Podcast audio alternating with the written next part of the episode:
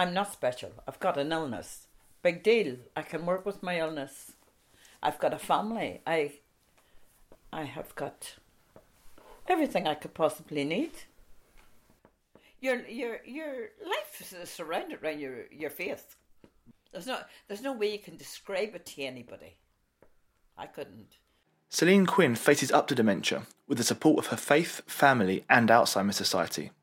My name's Gareth Bracken, and I met a woman accepting who she is. For the past two and a half years or so that this Alzheimer's Society podcast has been hearing and sharing the stories of people living with dementia, I've been to meet our interviewees right across England and Wales, but never to Northern Ireland.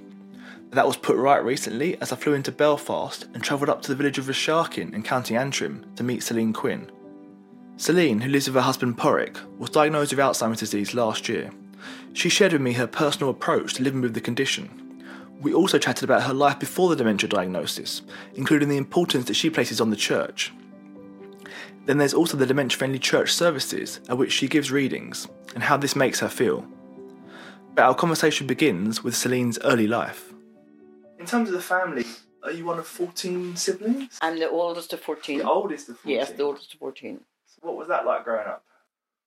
It was busy you spent your life just rearing children. There was a wee baby coming nearly every year, so you were always uh, looking after children.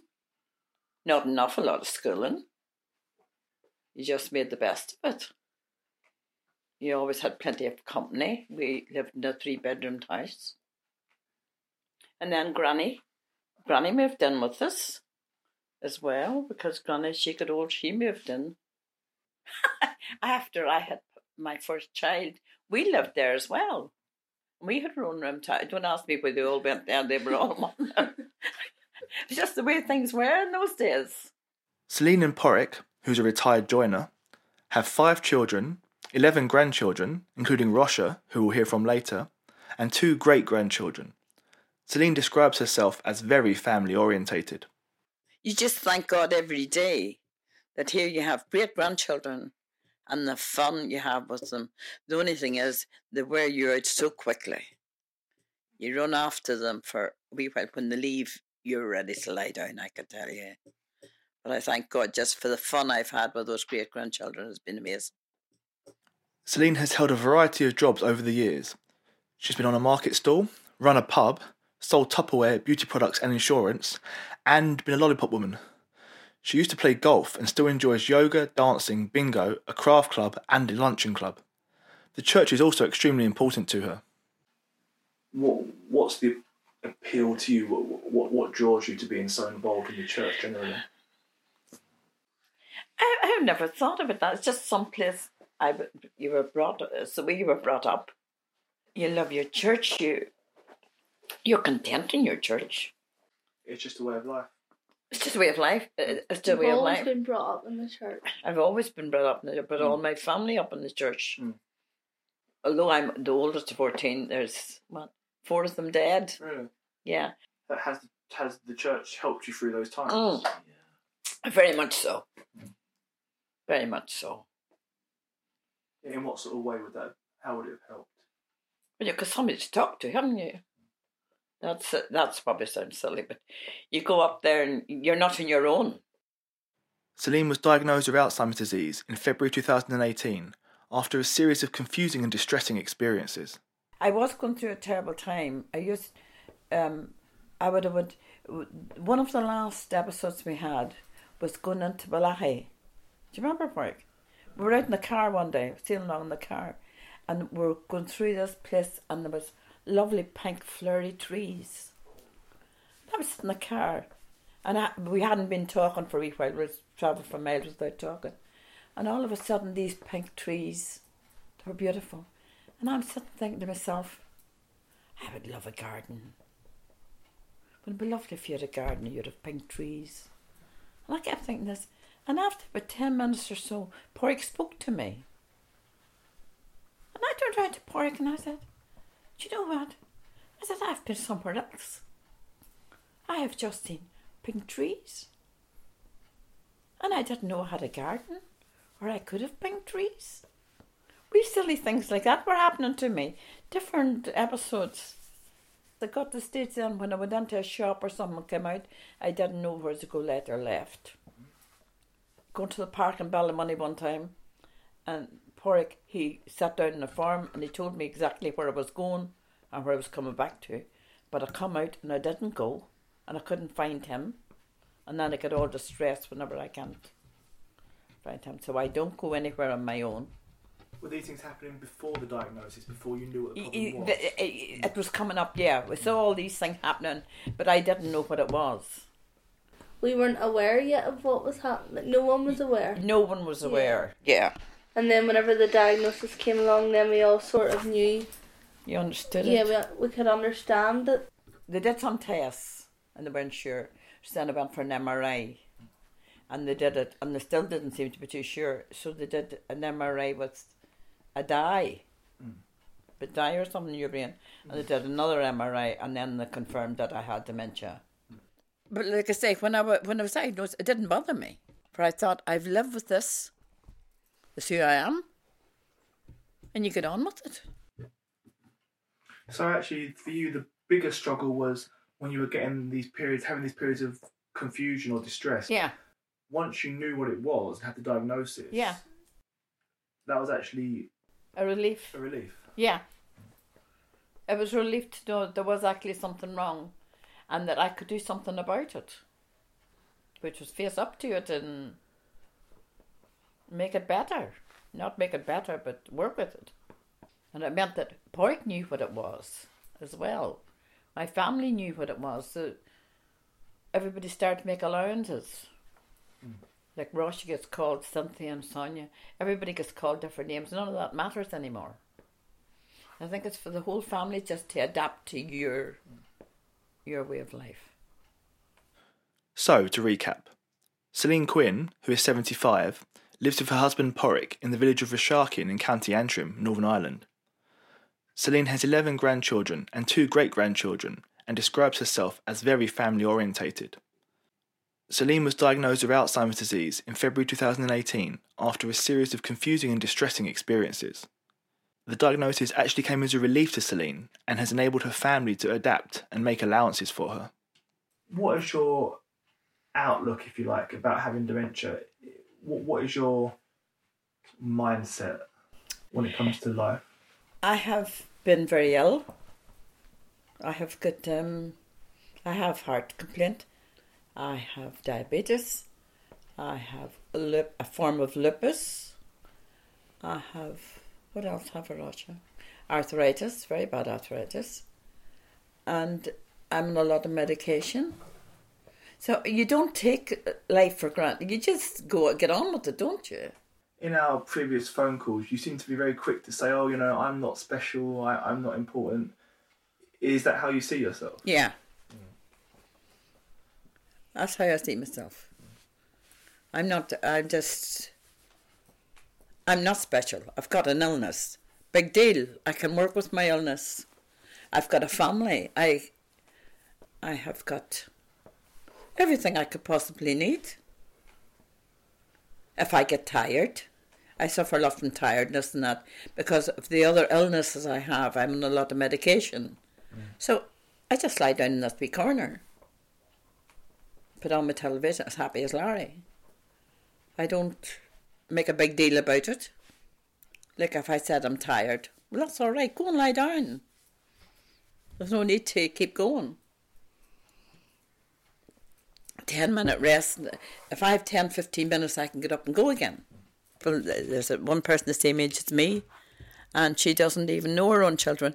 So I just thank God every day for how lucky I am to be diagnosed, to have the medication, take your medication every day, and get on with it. I remember one example was I come walking out of ch- chapel one day, and I was talking to a girl, girl Patricia I know very well, and I told her about my diagnosis a couple of years ago, and she said, "Oh, she says how terrible, how dreadful," and I said, "But it's not like that." I said, "I know what I've got. I'm been looked after," and I said, "I'm learning to live with it." And that was that's the way I look at the illness. So was to say to you about, do you think about the future? Not a whole lot. No. I would worry about my weans. Your family? Uh-huh. And these, even her, the only grandchildren now, but they have to report on at night to me if they're out. They'll ring me and let me know. As long as people keep me in, let me know they're all right. You like to be in everyone's life. like to be involved. Like to be involved, yes. Like to be needed. Yeah. That's the word, yeah. I think that's the f- most important thing. To be needed and be able to help when you are needed. Yeah. That would be the most important thing to me is to be needed. If my veins need me, mm. I'm able to help.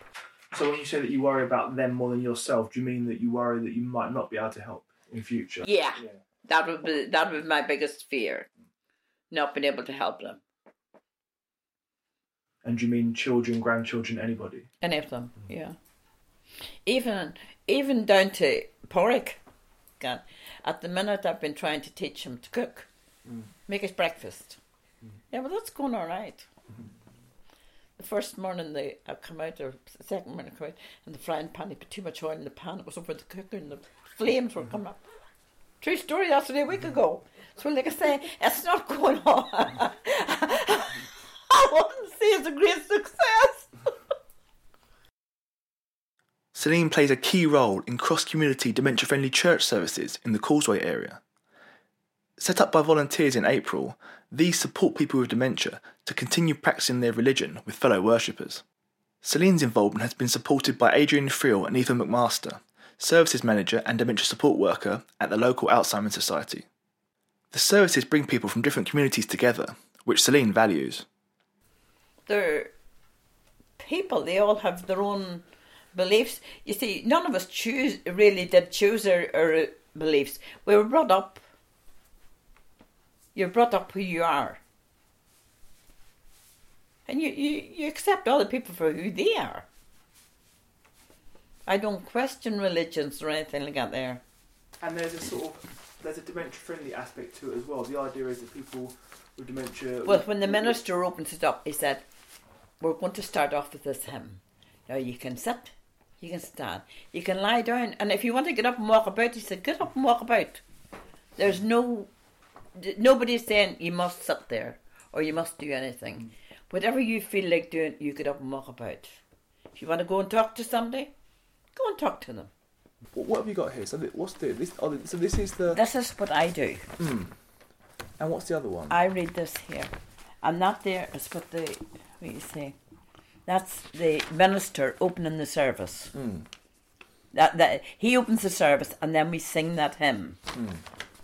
Then I do my reading and we sing that hymn. Then Father Dermot comes in and he does his prayers. Hmm. Right? He does his prayers and then we sing that hymn. Hmm, hmm. And then that's the finishing hymn. And yeah, the other bit of paper you have there is that one of your readings. Yeah. So what is this one? If I rise on the wings of the dawn, if I settle on the far side of the sea, even there your hand to guide me, your right hand will hold me fast. Everything means something. It's not just words. And how do you feel when, when you're up there reading? Oh, very important. Very important. Because you know, and you see their faces when when you come down, they're all sitting smiling. Well, if you read that there, and when when you're reading to them, if you're reading out there in church, you're reading to people with dementia. You're reading to people with no hearing, mm. or very very poor hearing, as I myself have very very bad hearing. You have to speak properly. You have to let them understand. And they'll say to me when I come down, I understood every word you said there. Now that's all. There's no point in standing up mumbling to a group of 80 year olds who can't hear. So you, you read at these church services. You have appeared on BBC Radio. You're doing this now. So you have no issue or problem then with being public about your your diagnosis and, and your story. None. Mm, and why is that?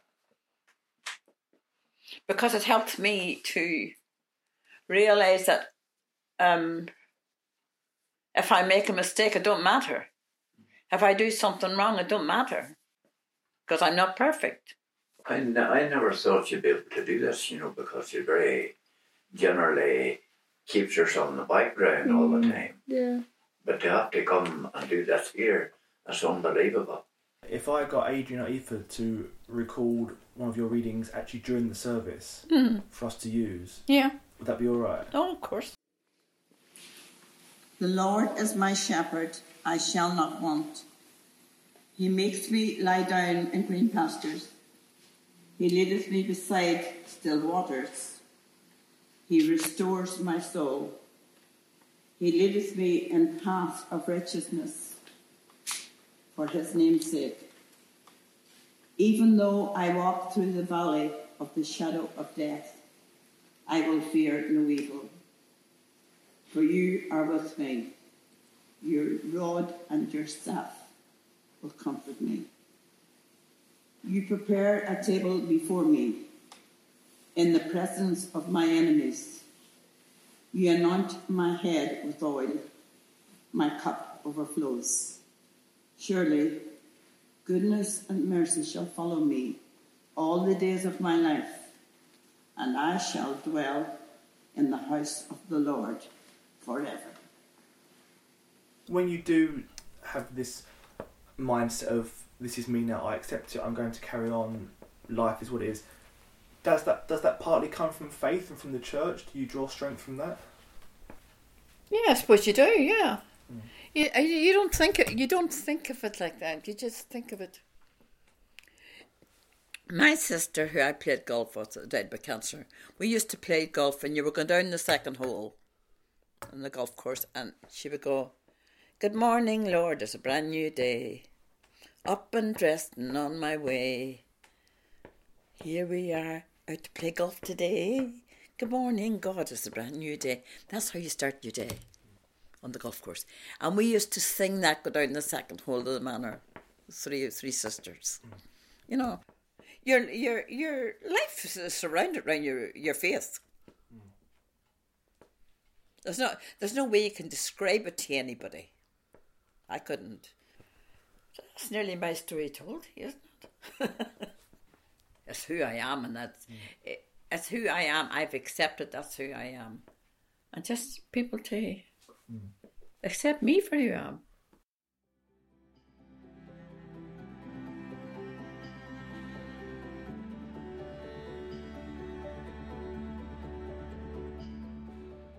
You were telling me earlier about these some of these crafts on the wall and some of these bits and bobs. Perhaps you could, perhaps you could just describe these to me again.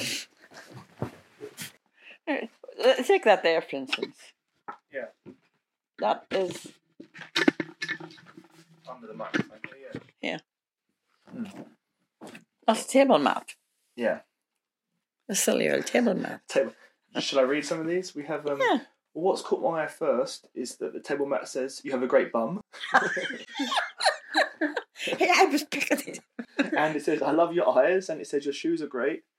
It says you are gorgeous. Your smile is nice, and it's got some yeah some little um, jokey bits here as well, hasn't it? Yeah. Ten signs you're doing well in life and that sort of thing.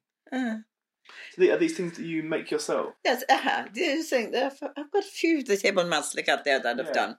And then again, there's the Halloween hat. Yeah. And there's Bring Overs on tortoises on Thing out of the Books.